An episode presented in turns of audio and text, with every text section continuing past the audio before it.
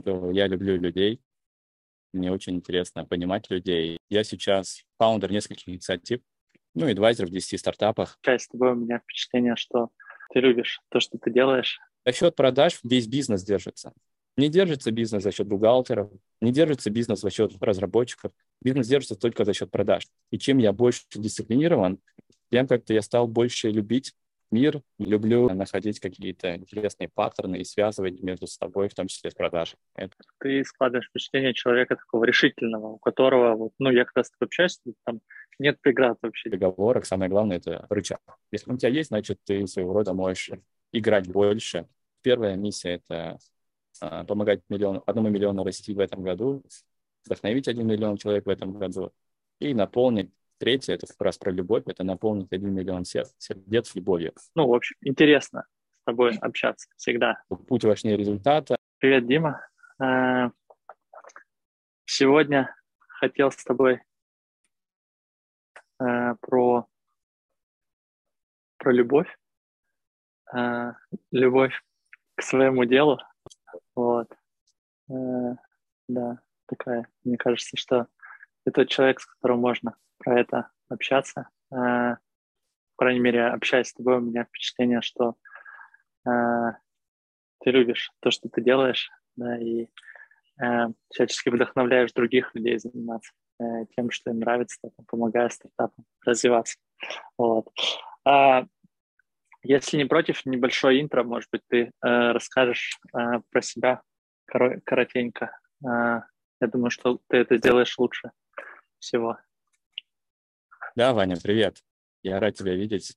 А, ты очень интересную тему затрагиваешь, которую я не ожидал на самом деле. Вот, и я заметил, что последнее интро, послед, последнее время я начинаю интро именно с любви, я люблю людей, мне очень интересно понимать людей, и тем самым я больше понимаю себя. Точнее, наоборот, я стараюсь понимать себя, и тем самым я понимаю людей. Я люблю говорить, что люди в этом мире изучают все вокруг. Они там, делают стартапы, они увлекаются политикой. Ну, сейчас это в особенности. Короче, они много чего изучают, но самое интересное, почему почему-то они не изучают себя. Вот. А mm-hmm. я считаю, что внутренний мир, это, он бесконечный, как космос. Вот я недавно с кем-то общался, что космос внешний такой же, такой же большой, как космос внутренний, точнее наоборот. Вот, эта тема мне очень интересна, поэтому я копаю себя. Вот. Раньше я просто ну, осознаю, что я где-то был токсичный, где-то я был агрессивный и злой. Вот. Я очень рад, что я наполняюсь любовью сам, и я вижу, как это отражается на других людях. Вот как-то так. А если коротко, я сейчас фаундер нескольких инициатив. Под инициативой я имею в виду какие-то проекты различные на абсолютно начальной стадии. Что-то делаю вместе с Alchemist, там, посмотрим, как пойдет. Alchemist — это номер один акселератор B2B. Я прям с ними вместе запускаю проект, посмотрим, как получится. Вот, что-то делаю вместе с uh, Димой Абрамовым. Это мой друг, это основатель спичи, где я до сих пор работаю как сотрудник, отвечаю за продажи, за рост. Мы делаем аудиокниги для publisher ей из Штатов, и в нас инвестировал uh, один из tier-1 фондов из Нью-Йорка. Вот. Ну, advisor в 10 стартапах, помогаю стартапам с ростом, с фандрейзингом. Ну и какой будет запрос, стараюсь помочь. Коротко обо мне так. Кайф.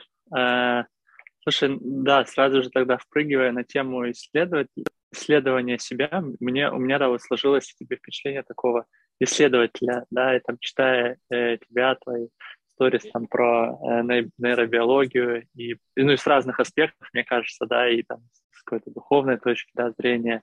А, расскажи, э, как ты к этому пришел, э, чего там, что, может быть, тебя побудило начать исследовать э, себя?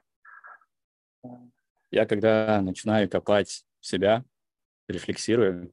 Кстати, это слово узнал там буквально года два назад в сообществе Пашки Гай. Я вступил когда в сообщество три года назад. Все крутые фаундеры, инвесторы постоянно это слово использовали.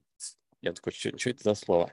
Загуглил, вот, начал понимать, что это такое, и что-то начал копать в себя. Вот оттуда, наверное, все и началось. Вот. Um, Сори, Вань, я что-то улетел от вопроса. Напомни, пожалуйста, еще раз. Э, про это, как пришел к исследованию себя. Не, ну, в принципе, ты ответил. А, точно, да, точно, да. точно, точно, точно. Да. Давай я все-таки немножко раскрою вопрос. Мне просто одна большая ага, тема ага. была. Я работал в одном стартапе э, где-то примерно ну, три, три с половиной месяца. Я сам от него ушел, э, написал фаундеру, говорю, сори, я хочу уйти, что-то у нас с тобой не получается. Вот. И все это случилось после того, как мы созвонились с этим фаундером. Ну, я тогда был еще тоже в найме. А, и фаундер сказал, что Дим, а, ну, за три месяца же результатов нет. А, я рефлексировал на тему того, что с точки зрения роли и позиций, ну, в нашем мире, я имею в виду там дизайнеры, HR, селзы, маркетологи, даже фаундеры, даже фаундеры. Сложнее всего именно с sales менеджером с точки зрения стресса. И дело в том, что с точки зрения... Ну, почему я имею в виду? Почему именно большой-большой стресс возникает у селзов? Потому что селзы живут только результатом. Если мы говорим про селзов, которые работают в корпорациях или ну, более крупных компаниях, или, скажем, даже мелких стартапах, на которые закрывают огромные сделки, то эта сделка может ну, длиться минимум три месяца, а то и год, и бывает даже два года. И самое интересное, что sales находится в постоянном стрессе, ожидая именно закрытия сделки. Самое интересное, что как только он закрывает сделку, он там себе купит iPhone, машину, возможно, квартиру даже на бонус. Но этот стресс снова появляется, потому что ему снова нужно закрывать сделку. А возможно, он эту сделку не закроет и будет получать зарплату, которая меньше у дизайнера и у HR, и меньше у любого, чем у любого сотрудника. Но бонусы у него, возможно, очень крутые. Если посмотреть даже на фаундера или на других людей с точки зрения результата, результат всегда есть. Например, дизайнер может нарисовать какой-то рисунок. Да, он будет, возможно, паршивый. Возможно, этот рисунок будет максимально страшный, но это результат, который нам дает там продакшн, неважно куда. HR. Он может нанять человека, который будет максимально токсичный, который не подойдет компании и уволит его. Но HR принес результат. Да, результат, возможно, не тот, который бы хотелось, но результат есть. У фаундера тоже результаты постоянно есть. Он нанимает HR, он нанимает людей, не знаю, он закрывает раунд, не закрывает раунд, он создает продукт. Результаты всегда есть. Я к тому, что микрорезультаты есть, которые наполняют людей. Mm-hmm. И тем самым ну, есть такое понятие, как маленькая победа, когда ты встал с утра, заправил постель, сходил в ледяной душ, там, не знаю, сделал кофе, телефон не посмотрел, сделал медитацию. То есть вот такие маленькие микропобеды, и начинает твой день, и ты начинаешь день такой воодушевленный, с кучей энергии, готовый ко всему, скажем, к рабочему дню. Но дело в том, что у селзов микропобеда существует. Селс звонил клиенту. Звонок, возможно, прошел успешный. Считается результатом это то, что звонок прошел успешный? Не совсем.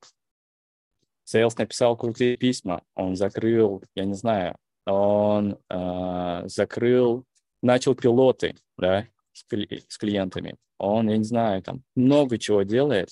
Считается ли это результатом или микрорезультатом? Нет. У селза только один результат – это закрытие сделки. И самое интересное, что фаундеры даже так размышляют. Это, ну, я считаю, не то, что ошибка, это, скажем, я просто считаю, что есть правильное решение, и ошибок не существует, есть опыт. Но в этом случае, что фаундер получает, возможно, какой-то опыт, я очень надеюсь, но когда фаундер мыслит тем, что sales не принес никакого результата, ну, не очень. Мне, по крайней мере, это не нравится. И дело в том, что когда люди говорят, ну, этот же человек не принес результата, а, первое, что ты слышишь, ты думаешь, ну, блин, реально человек не принес результата за это время. Но ты даже не понимая контекста, возможно, думаешь совсем неверно о человеке. У меня было за это время, возможно, почти сотня звонков за три месяца. Сотня. Эти звонки я нагенерил один. У меня не было никакой команды. Да, я был на позиции там, э, там скажем, CBDO. Я нагенерил огромное количество звонков. Соло. Я много чего сделал стартапу. И когда клиенты мне говорили, Дим, круто, круто продаешь, ну, я имею в виду на звонке, да, ты мне нравишься.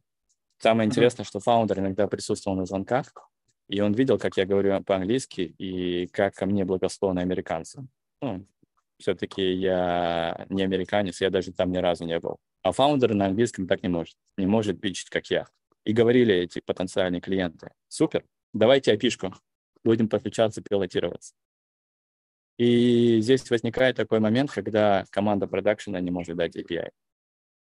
И понимаешь, когда с моей, с моей стороны были десятки запросов на API, когда мы могли зайти в пилоты, фаундер мне через три месяца говорит, чувак, у тебя же не было результата.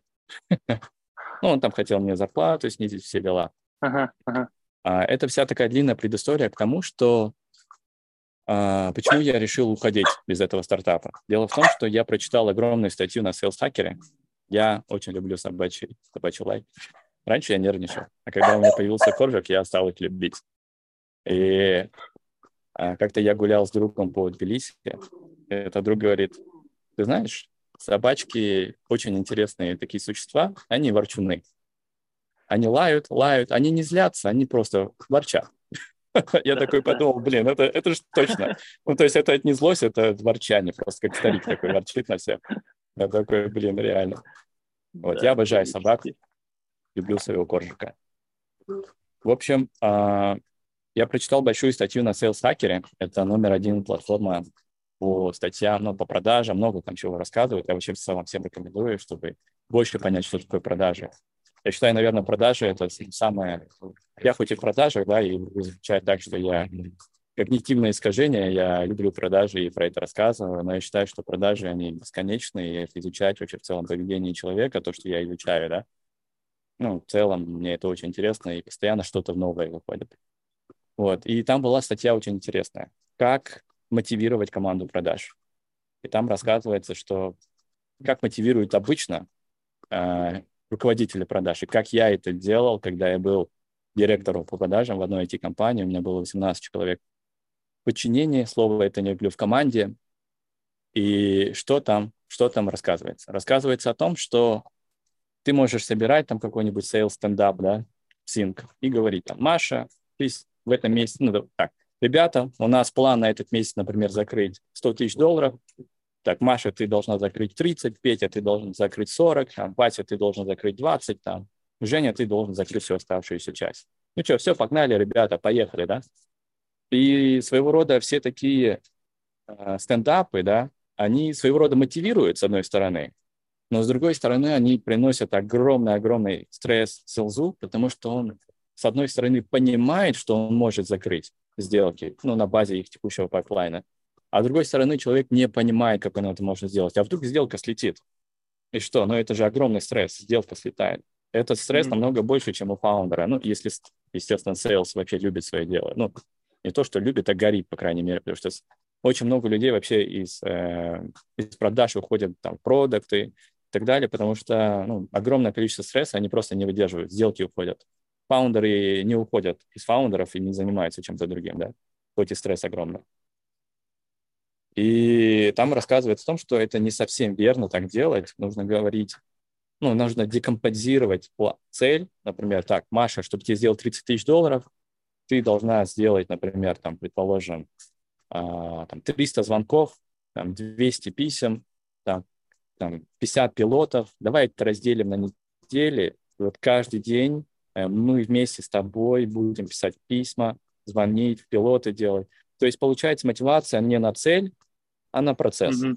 И тем самым этой же Маше или Пете, неважно, им намного легче концентрироваться, фокусироваться на текущей задаче, выполнять их. Потому что если человек не понимает, ну, не то, что не понимает, он понимает, что не может добежать до цели, сделать план, он максимально сильно стрессует, очень сильно. Ну и сделает Маша 30 тысяч баксов, она не получит бонус в этом месяце, а получит маленькую зарплату, которая получает намного, меньше, ну, намного меньше дизайнера и HR. Это жуткая демотивация. О чем Маша не работала? Она сделала охеренно много работы. Она много работы сделала. За счет продаж весь бизнес держится. Не держится бизнес за счет бухгалтеров, не держится бизнес за счет разработчиков, не держится бизнес за счет дизайнеров. Бизнес держится только за счет продаж. К сожалению, это не все осознают, но это правда. И это огромная демотивация, которая идет на отдел продаж, и в том числе то, что я делал, к сожалению, э, со своим отделом. Вот. И рассказывается то, что нужно мотивировать на процесс. И в этом, когда я эту статью прочитал, у меня огромный пришел инсайт, что путь важнее результата. Путь — это процесс. Результат — это вот тебе план, который ты должен достичь в течение месяца. И когда я понял, что путь важнее результата, я просто переложил с точки зрения продаж на, на всю свою жизнь. Я понял, что ну, нужно любить этот мир, какой он есть, просто нужно делать. Ну, это огромное, я огромное просто количество материалов прочитал, там, с точки зрения дофамина и серотонина. Ну, например, там, я сейчас, я объясню, в чем связь. Mm-hmm. Дофамин – это гормон э, мотивации. И серотонин – это гормон э, дисциплины. И по-другому называется гормон счастья. Вот с точки зрения пути и результата, дофамин – это результат. И мы самое интересное, мы дофамин очень легко можем получить. Я не знаю, там, алкоголь, там, э, Инстаграм. Ну, сига- сигареты, Инстаграм, там, наркотики, секс, что угодно мы можем получить максимально легко. Угу. Но самое интересное, что потом идет падение дофамина, и ты хочешь это снова сделать. Ну, самый простой пример это на базе наркотиков. Или там девушки, которые постоянно едят шоколад, да, или парни, которые постоянно пьют алкоголь. Вот. И то же самое с результатом. Когда sales достигает, возможно, сделки, у него сильно идет падение, он опять в стрессе. Mm-hmm. Но самое интересное, что я когда э, начал копаться в том, что а почему гормон серотонин называется гормоном счастья и дисциплины. Потому что серотонин, и к тому, что дофамин можно сразу получить, а серотонин ты вот так не получишь мгновенно. И вообще, как бы, сколько бы ты серотонина не принимал, а его так и нельзя получить, он э, так не генерируется. То есть просто он, он сам растет очень медленно. Это, знаешь, вот ты в зал пошел, ты звука не накачаешь за один день, то, что все хотят мужики. А это же дофаминовое мышление. Я хочу результата сразу. И, и серотонин – это такой как раз гормон, который ты должен ходить в зал месяцами, чтобы твой бицепс рос, то, что тебе приносит удовольствие. А самое интересное, серотонин вырабатывается гуляниями, просто пешком, солнцем, массажем, дисциплиной, то, что ты должен делать постоянно. И когда мне пришло осознание, что как раз-таки нужно делать больше, э, ну, скажем, поглощаться в дисциплину, ты становишься больше счастливым. И, в принципе, ты больше получаешь удовольствие, как дофамин. Вот, и тем самым у меня такая произошла интересная, знаешь, следующий инсайт, что путь важнее результата, и самое интересное здесь еще дисциплина, и чем я больше дисциплинирован, тем как-то я стал больше любить, любить мир, любить то, чем я занимаюсь. Вот, я стал пытаться, а, я перестал, ну, меньше стал стрессовать, я стал делать многие вещи там, в плане проекта, в плане стартапов. Вот какая-то такая, скажем, э, своего рода мотивация, но мне больше слова нравится вдохновение, которое пришло осенило меня, и я начал наполняться и делать вещи, которые, скажем так, нужно делать. Класс, класс. Ты сразу ответил на мой вопрос, э, который у меня тут есть тоже. Вот с тобой, когда общаешься, такое ощущение спокойствия э, происходит, э, да, то есть, э, наверное, из-за обилия вот этого э, стресса, да, и каких-то большого в течение карьеры, в течение жизни выработался какой-то а, иммунитет на, на это. А, круто. Я могу, Скажи, проком... кстати... могу прокомментировать. Я могу прокомментировать, давай. что... Ну, давай, я быстро прокомментирую, и ты задавай следующий вопрос. Да. А, знаешь, а, часто люди говорят, что такое эмпатия, и я не понимал, что это такое.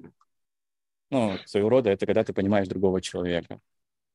Вот, и тоже я начал копать в это направление, И еще другое направление, которое я начал копать, то, что взаимосвязано с эмпатией, это, скажем, неожиданность. Это то, что происходит неожиданно в твоей жизни. Ну, я там сижу сейчас в кафешке, кто-то на меня что-то прольет, кто-то меня толкнет, да, и так далее. Что-то может случиться, и я не знаю, как я отреагирую. Никто не понимает, как он отреагирует в, этом, в этот момент.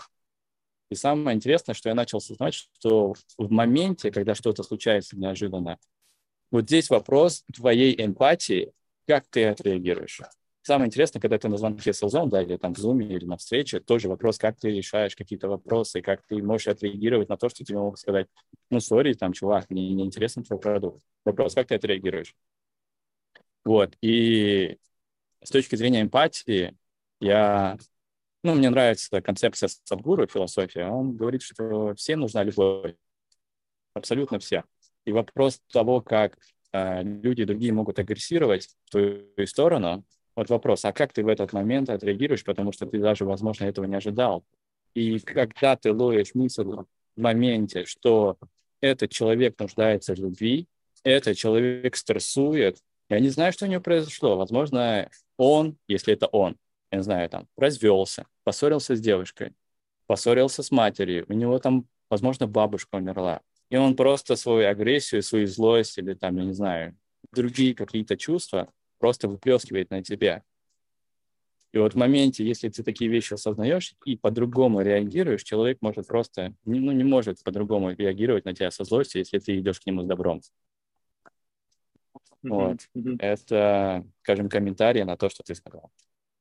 Да, я недавно созванивался с э, э Lunch Club с э, мужчиной, мужчина, чуваком его не назовешь, потому что ему 75 лет, а, вот, О, и он прикольно. 30, 30 чем-то лет занимается айкидо. И он как раз вот на эту тему говорил, да, про а, то, когда на тебя какая-то агрессия идет, тоже, да, там же основной принцип то, чтобы не в ответку включаться, да, а использовать эту энергию, да, типа, окей, да, типа, ну, типа, принимаю. И что человек в этот момент он немножко ошарашивается, да, то есть он ожидает, что сейчас будет какое-то там, типа, ну, противоставление, да, ему, а ему тут ну окей, а, давай, ну типа откры, откры, в открытости проявляешь, да, и эта открытость, она безоруживает, она как бы снимает вот этот барьер, да, и разрушает эту агрессию, да, какую-то убирает.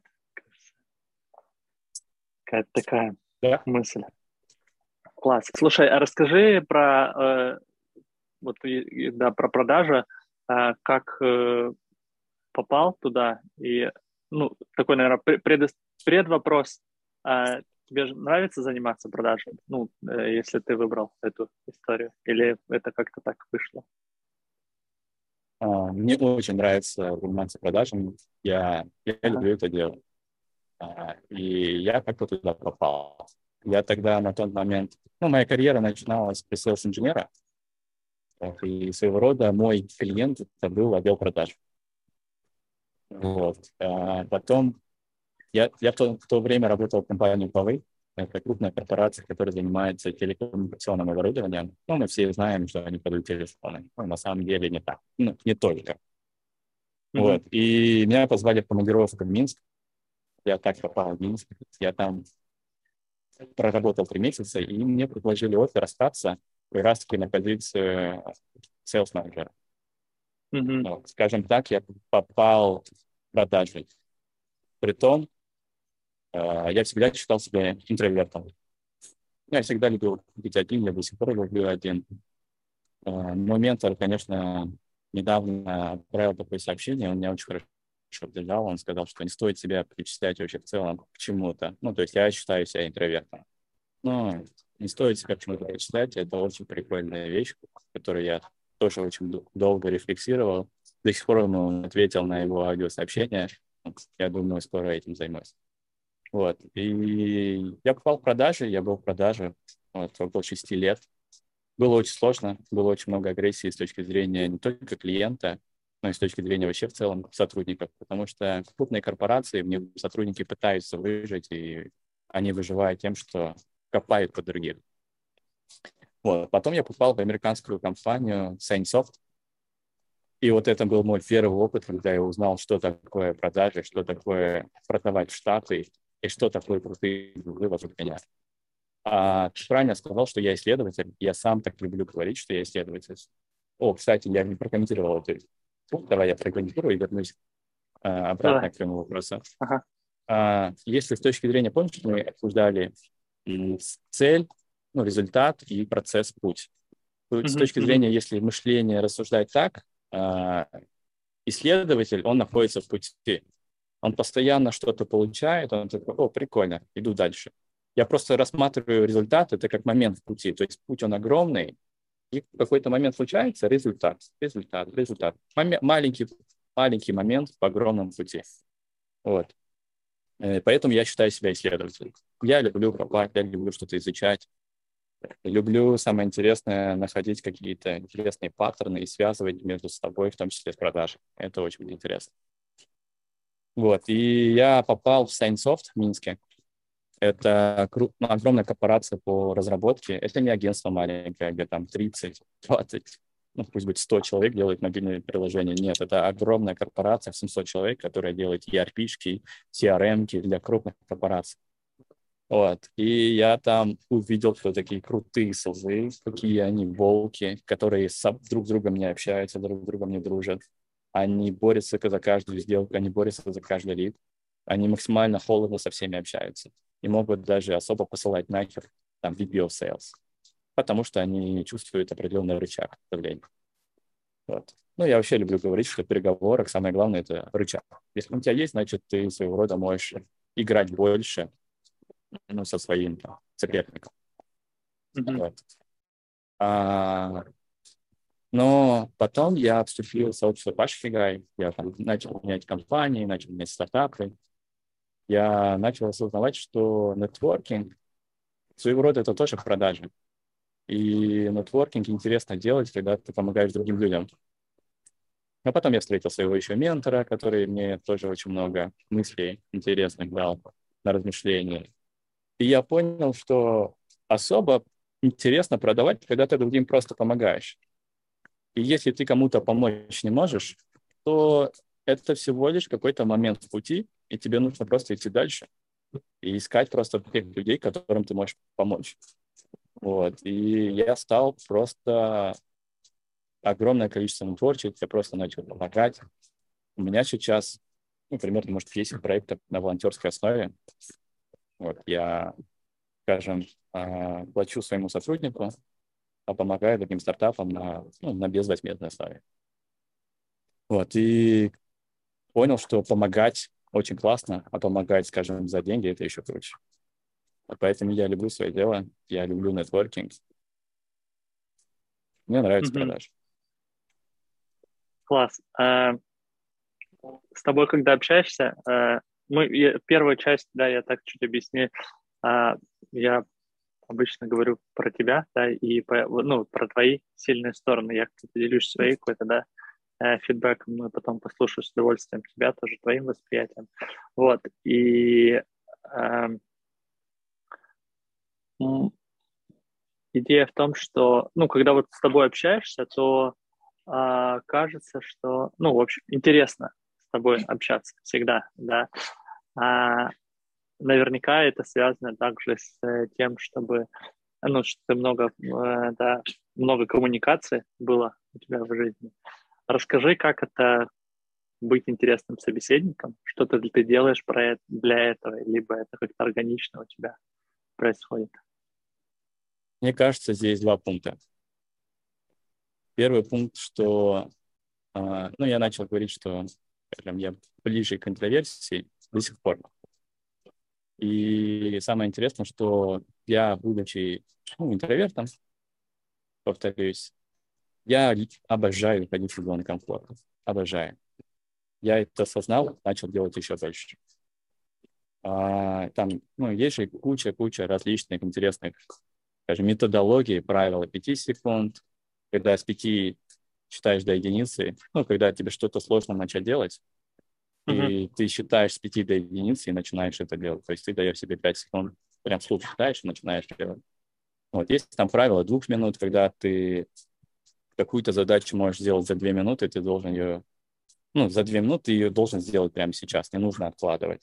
Я образно там, можешь постель заправить за две минуты? Да, я могу за полминуты. Нужно сделать сразу, не нужно ждать потом.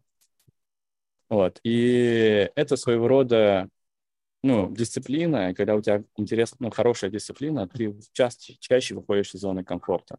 Я начал больше копать в эти интересные, скажем, паттерны поведения, дисциплину, и узнал, что когда вообще в целом мозгу ты даешь постоянно какие-то еще дополнительно новые скиллы, ты вообще намного легче выходишь из зоны комфорта.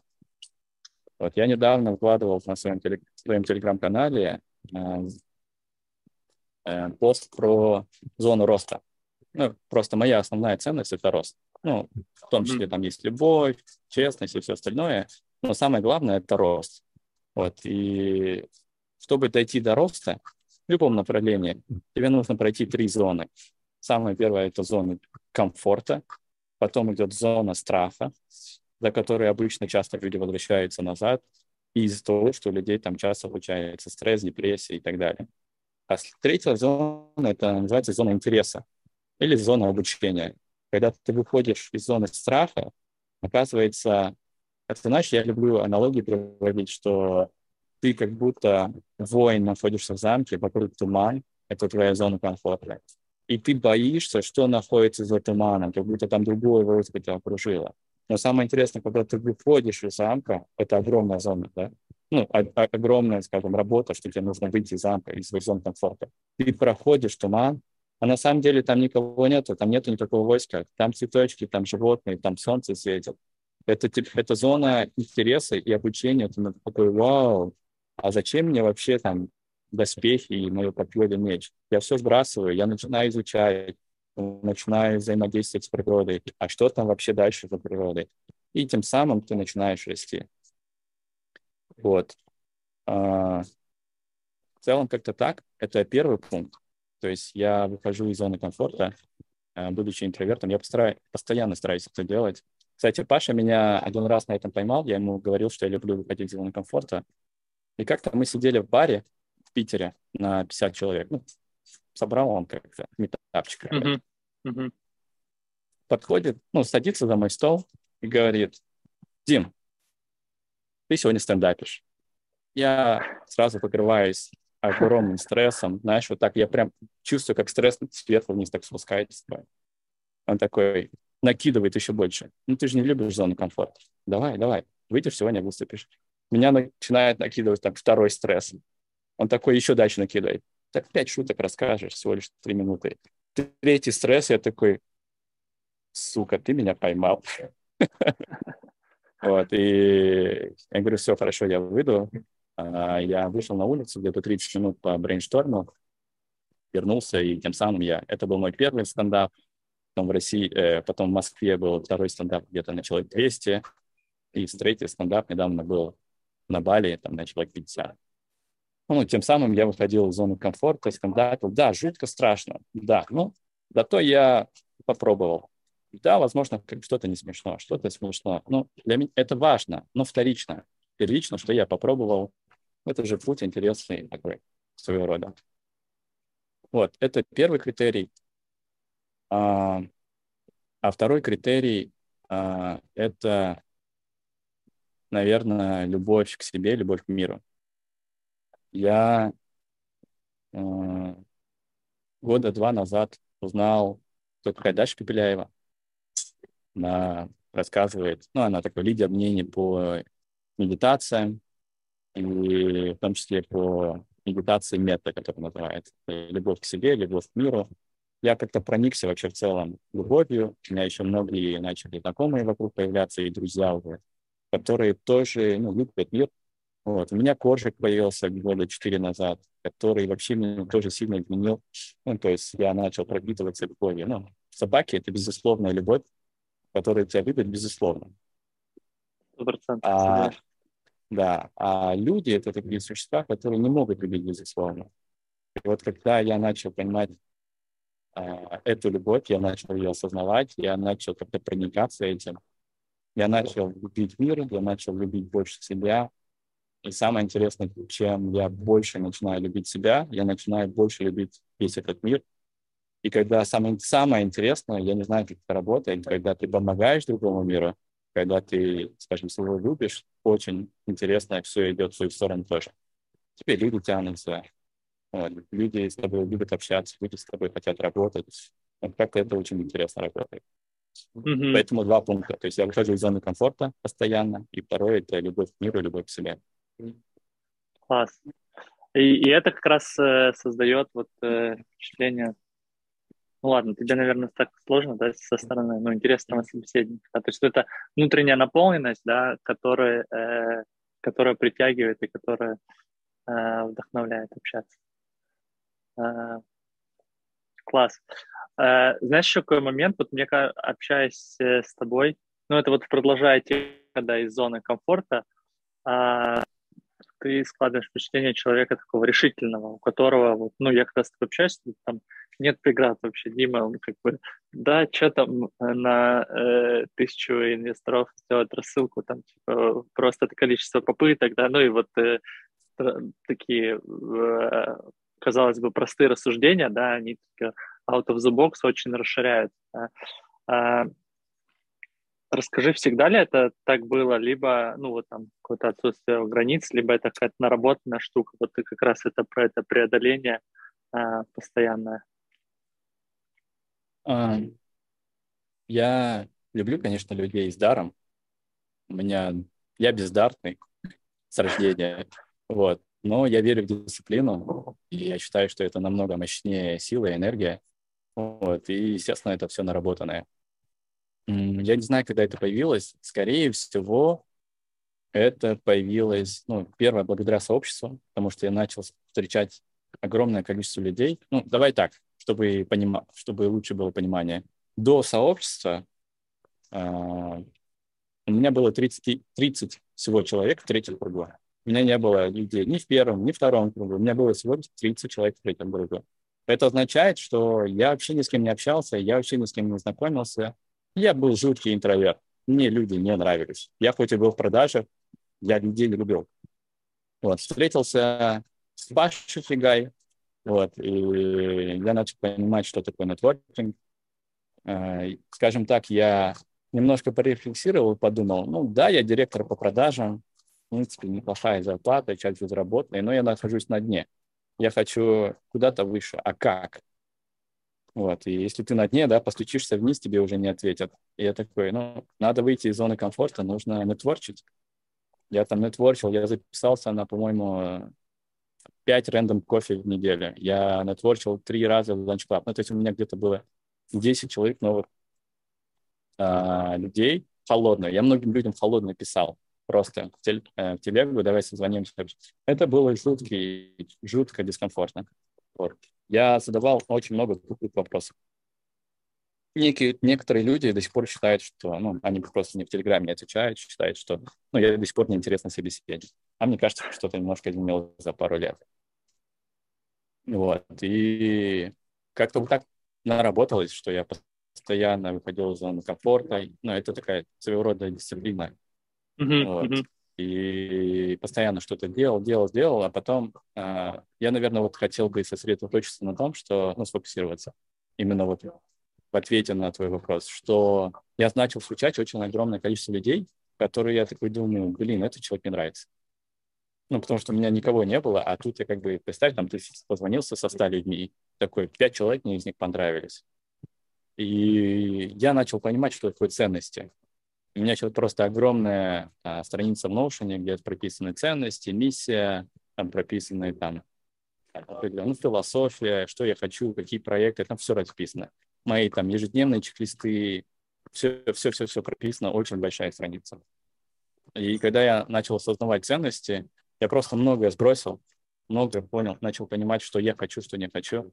А, я начал понимать, какие, какой хобби я хочу. Вообще в целом, то, что, даже то, что я делаю сейчас в моменте, как это связано с моими ценностями, я такой, ох, прикольно. То есть все, что любое человеческое поведение, даже, например, я сейчас с тобой общаюсь, оно можно наложить на ценность. То есть я даже разговор перевожу в любовь, даже ты начал, или это видно, видно по моих сторис. Там я Э, стараюсь быть там, прозрачным, честным. Я там э, своего рода рост, да, то есть рост я сам расту, возможно, чем-то делюсь с тобой, и, возможно, те люди, которые посмотрят, они как-то тоже будут расти. Вот, и просто начал на базе своих ценностей больше идти, И я, наверное, закончу свой длинный монолог на твой короткий вопрос тем, что да, я исследователь. Исследователь просто не останавливается, он постоянно копает, копает. И тем самым так развивался. Класс. Э, количество попыток двигаться, это э, очень вдохновляет. А вот эта история с э, ценностями, с миссией, она помогает в целом тебе в жизни? Ну, да, наверное, не, такой вопрос. Как, как, как, как она тебе помогает? Да, понятно, что если ты это делал, да, то она как помогает. То, а каким образом тебе это, может быть, помогает в жизни? Да, для чего это ты делаешь? Я в первую очередь свои ценности прописал для того, чтобы мне стало легче жить. Mm-hmm. Хотел сказать, ну, скажем, минут 5-10 назад мысль пришла, не проговорил ее, что до того, как я начал встречаться с интересными людьми, мне, я был человек, а, скажем, меня много куда кидало. Что-то я делаю, мне нравится, что-то делаю, мне не нравится. Знаешь, вот когда ты просто не понимаешь, вот у тебя перед тобой, возможно, куча дорожек, а ты идешь по одной, по второй, по третьей, там, обжигаешься и так далее. И когда я со своим коучем, э, ну, много чего проработали, прорабатывали, я сначала с запросом обратился, что у меня нет энергии, ну, просто нет сил. Я люблю после работы в YouTube уставиться и заснуть вместе с YouTube. Просто прыгнуть на диван после работы и ничего больше не делать. А потом мы с ней начали обсуждать ценности, и как-то так мне это очень понравилось, потому что это структурирует твое мышление и вообще то, чем тебе нравится заниматься. Или то, почему, ну, почему ты многие вещи делаешь э, очень структурированно. А я люблю все структурировать. Вот. И mm-hmm. я просто прописал свои ценности, когда я такой, вау, я просто начал каждое свое движение, каждое свое поведение там, каждым человеком, который мне нравится, я просто начал мэчить с моими ценностями. Я увидел, что вау, так много всего, что, оказывается, можно просто все структурировать. Я верю на самом деле, что жизнь человека можно оцифровать. Ну, просто на данный момент не хватает данных, чтобы это сделать, да, люди еще до этого не дошло, не дошли. Вот, и мне ценности очень, очень хорошо помогли ну, конкретно в моей жизни, лучше себя понимать в первую очередь. Вот. А потом, оказывается, там по пирамиде Маслова, по пирамиде Дилса, и дальше я начал интересные вещи копать, что дальше уже идет миссия на базе твоих ценностей. Вот. И когда я прописал свою миссию, мне тоже стало легче вообще в целом чем-то ну, заниматься. Я стал фильтровать проекты, я стал фильтровать людей, вот, стало намного меньше токсичных людей в моей жизни. Вот, я, ну, стало и меньше токсичности во мне, оно стало уходить. И э, мне просто так легче жить, если максимально коротко говорить с точки зрения своего эгоизма. Мне так легко жить, э, мне так легче скажем, фильтровать многие вещи. Ну и вовлекаться mm-hmm. в что-то новое. Mm-hmm. Кайф. Да. Если это э, не сильно личное, Можешь поделиться своей миссией, как э, звучит? У меня три миссии, и ага. я, я четко осознаю, что ценности могут меняться в течение жизни, вот, и в том числе миссии. Э, и сейчас я понимаю, возможно, я не совсем верно говорю там с точки зрения коучинга или чего-то другого, я не так, ну, есть еще всегда куда копать. Пока это у меня, скажем, глубже, чем у некоторых, но не совсем глубоко. А, я пока написал себе три миссии, и пока их написал только на этот год.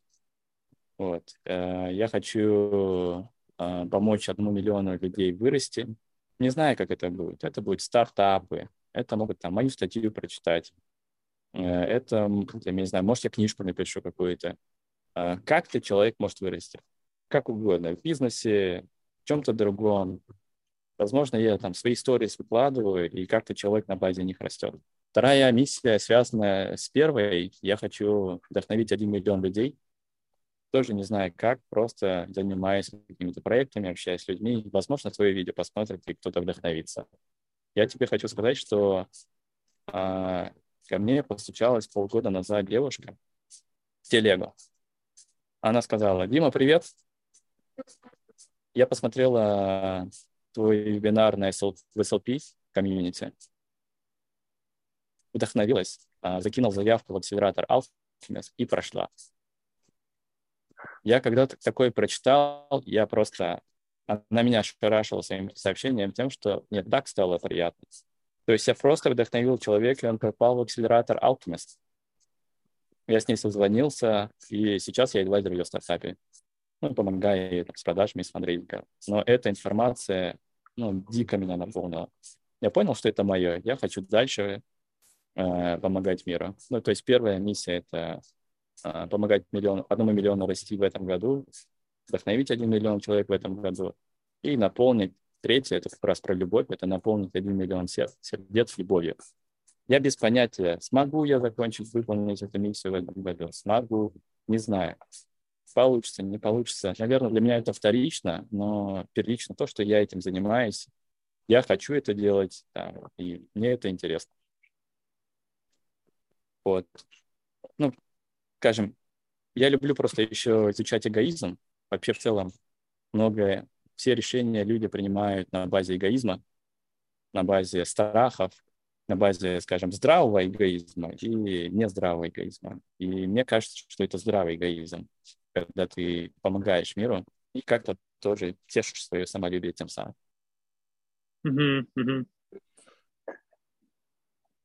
Сейчас про это, да, тоже поговорим. Слушай, мне ну, э, однозначно откликается очень тема о цифровке, да, ценности миссии. Мне кажется, тоже я очень топлю за это и э, про то, что это может изменяться со временем, да, и это вот тоже там, там, я, там три года назад по одному сформулировал, потом там через год еще как-то, да, ну, то есть докрутил, и вот оно, это, это как раз про путь, это, да, когда ты пишешь, он определенно помогает с этим вектором, да, и вот, мне кажется, даже а, то, что ты говоришь, да, что как фильтр таких твоих действий ведет это а, тебя а, к той миссии, да, к тому видению, которое у тебя есть, или э, отдаляет да, от него.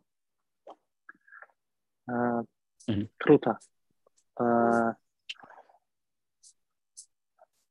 мы говорим здесь про, ну, я исследую, я тоже исследователь, да, э, тему феномена э, роста, да, стартапов. Э, наверное, начну так широко, да, может быть, э, в Э, дальше мы это э, как-то разобьем. Вот ты много общаешься с основателями, да, и с людьми, с фаундерами. Может быть, каких-то топ-3 вещей, которые, на твой взгляд, являются ключевыми факторами для роста стартапа, фаундера, что бы ты выделил? если такое можно а, выделять, да. Да, да, давай. Наверное, они все, все эти три пункта связаны с мышлением. Вот. Я, я, давай я сразу начну с того, что я не успешный фаундер. Вот. У меня еще нету стартапа даже на раунде, там, на, на сиде или при сиде. Вот. Ну, с точки зрения успешности стартапа.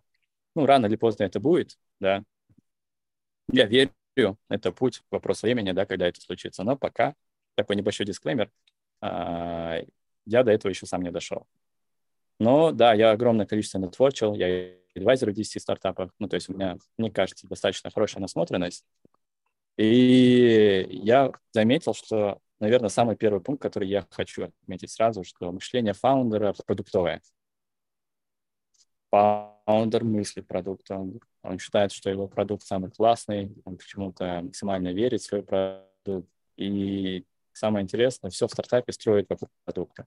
Его даже пич начинается с продукта.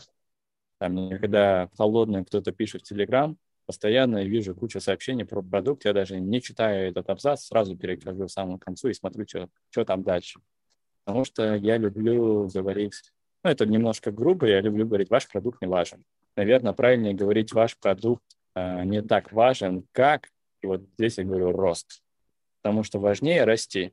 Если ты не растешь, вот здесь ты можешь подумать, а что не так? Команда продаж, команда маркетинга, там, не знаю, ты фаундер слабый по сделкам, там, не хватает тебе ресурсов, возможно, тебе нужно фандрейзить, или там, возможно, твой продукт не тот. Вот, а в стартапе все наоборот. Все идет именно от продукта. Ну, это то, что я заметил. Поэтому люблю говорить, что uh-huh. в стартапе самое важное – это рост. Ты растешь, значит, ты стартап, ты венчурный стартап. Если ты не растешь, ну, ты не стартап. Тебе что-то нужно, не знаю, подумать, почему ты не растешь. Ну, вообще, в целом, что такое венчурный мир, что такое венчурный стартап. И когда ты как ракета или как грибы постоянно растешь. Это же только про рост. Все. И здесь уже дальше рефлексия, а, почему у тебя не получается. А это первое. Второе – это фандрейзинг. Тебе всегда нужны ресурсы, чтобы расти. Я бы дальше вот, это взаимосвязано, да, то есть у тебя есть ресурсы, расти, растешь, тебе нужно больше ресурсов. Я бы даже все складывал с точки зрения ресурсов и роста. Например, там э, часто фаундеры мыслят тем, что нужно сделать какую-то фичу, а я бы мыслил с точки зрения роста. Нужно ли это клиентам или нужно расти? Ну, можешь ты ли расти с этой фичи? Не можешь, не делаешь. Нужен тебе разработчик или нет? А то часто любят тоже нанять кучу разработчиков, огромный burn rate, и, и все, а денег потом нету. Или сделал ты MVP, потратил, я не знаю, 100 тысяч долларов. Продукт есть, и все, и что дальше? Дальше э, фаундер опять деньги поднимает, чтобы расти. Так можно было с самого начала думать про рост, там, я не знаю, как Дэвид, закрывать сделки, делать пилоты, да, и все остальное. Вот. А, а третий пункт я забыл, ну и ладно. А, может быть, это команда? А, я, наверное, скажу, что за, последние пару лет я осознал, что самое сложное в жизни — максимально самое сложное – это найти правильных людей. Правильных людей в бизнесе, в отношениях, да, там свою пару. То есть самое сложное, там, друзья, самое сложное найти людей. А, и в том числе в стартапе. Ну, стартапы рушатся, потому что они не растут, и потому что, ну, не растут, не подняли раунд. И потому что просто люди не те, они там между собой ссутся и все остальное. Все остальное вторично. Вот. А, но почему-то я на этом не акцентирую. Потому что, ну, я имею в виду в стартапе. То есть mm-hmm. мне так, мне кажется, команда важна. Потому что теоретически, если ты растешь, ты команду можешь менять. Вот, например, mm-hmm. я вчера был на вебинаре Refocus. Ну, это стартап, который сделал за полгода выручку в 1 миллион эмират и оценивается больше 50 миллионов э, долларов. Вот. У них сейчас 400 человек, 70, только 70 человек из них русскоязычные, все остальные местные, с Индонезии, с Филиппинов. Что они сказали? Что у них огромный найм, огромный поток людей в команду продаж. Там, по-моему, 4 человека из 100 только доходят до, ну, там, проходят онбординг, скажем, проходят испытательный срок. 4 из 100 огромное количество людей проходят вот этот отбор. Э, естественно, в кофаундер или там в топ-менеджеры совсем другой отбор, намного меньше, вот фильтр, да, то есть и огромная команда топ-менеджеров не нужна в целом. Вот. Но в любом случае это просто хороший показатель того, что команду можно найти со временем. Да, возможно, она максимально критична в определенные моменты. Но с точки зрения роста и с самого начала, я, наверное, говорю сейчас про стартапы, раунды, пресид и сид. Не говорю сейчас про раунд A, B, C и так далее. Что команда, мне кажется, она вторична. То есть если фаундер мыслит ростом, мне кажется, он найдет э, как-нибудь сам, даже один, как расти. А команда важна, наверное, уже там, начиная всегда с раунда A. То есть правильный топ-менеджер или, возможно, ну, есть, давай так, хорошие случаи, когда ты растешь, и тебя как CEO меняют. Ну, то есть инвесторы приходят и говорят, чувак, ты не вылезешь дальше там до раунда BC, давай мы тебя поменяем на другого американца, который намного лучше будет э, делать execution. Вот. А тебя сделаем там chief revenue officer, как это случилось, например, в Grammarly. Ну, мне так кажется. Потому что мы mm-hmm. посмотрели, что там founder, ну, это, мне, это мое субъективное мнение, просто мы посмотрели LinkedIn. Там, это украинский стартап. Я обожаю вообще целый украинский стартап. Вот, и там, фаундер находится на позиции Chief Revenue Officer. Непонятно, что он делает. Абсолютно непонятно, что он делает. Но уже SEO там индексирует. Ну да, да, уже на каком-то а, уровне. А что э, в, в команде, да, э, важно на старте, да, или, кстати, веришь ли ты в, ну, как ты относишься к соло-фаундерам, да, и считаешь ли ты, что обязательно должно быть несколько людей э, в основателях стартапа, или это может быть один человек? А, мне кажется, что один человек вполне может вывести. Тут, наверное, вопрос его внутреннего стержня. В основном нужен второй кофаундер для того, чтобы была поддержка между собой. А, если ты растешь, ты можешь нанимать себе кучу сотрудников на топ-позиции, но при том ты будешь все равно solo founder. Это возможно. А сейчас, ну, я вот на Бали познакомился с одним крутым founder ом, меня зовут Витя, он делает стартап Sidekick. Он за пару месяцев сделал 20 тысяч MRR, у него там 100 тысяч регистраций его стартапе, 100 тысяч там в waitlist е, огромный, ну, дикий рост, просто дикий traction. И когда он начал расти, он просто начал себе нанимать команду. Ну, не знаю, зайдут ли эти CTO как кофаундеры, или они уже зашли, да. Возможно, у них просто опцион будет со временем. Но я к тому, что если фаундер максимально сильный, и у него большой стержень, то, мне кажется, ему не обязательно нужны кофаундеры, э, чтобы что-то, ну, чтобы там, двигаться вперед. Но тут вопрос, наверное, старта. То есть если ты с кем-то хочешь это делать, у вас там дикий матч по ценностям, все остальное, и вы именно вместе хотите делать проект. Ну, например, я именно так двигаюсь э, со своим там, партнером, а, то вы делаете это вместе. Но если у тебя нету никого, и у тебя сильный стержень, мне кажется, это вопрос времени, когда ты начнешь расти. А, класс. А, по поводу роста, мне кажется, у тебя очень много и статей, и а, выступлений, да, и а, таких а, полезных очень, очень там, а, материалов. А, может быть, э, из каких-то последних своих наблюдений э, поделишься, э, что считаешь э, ключевым, да, или что помогает э, стартап. Вот сказал, да, что стартап равно рост. Да, я, кстати, вспомнил статью Пола Грэма на эту тему, да, очень прикольная, которая, э, где он пишет, что стартап равно growth.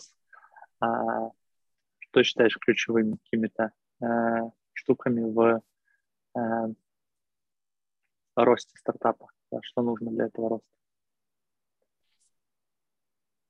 А, мне кажется, а, мне кажется, это игра чисел а, и количество попыток. То есть, я имею в виду, нужно много чего пытаться сделать, нужно много чего пытаться сделать очень много. А, я не говорю про то, что, предположим, если ты B2B стартап, что ты не должен какие-то письма писать вручную, максимально персонализированно. Нет. Но это значит, что 95% своих, твоих потенциальных клиентов могут получить рассылку.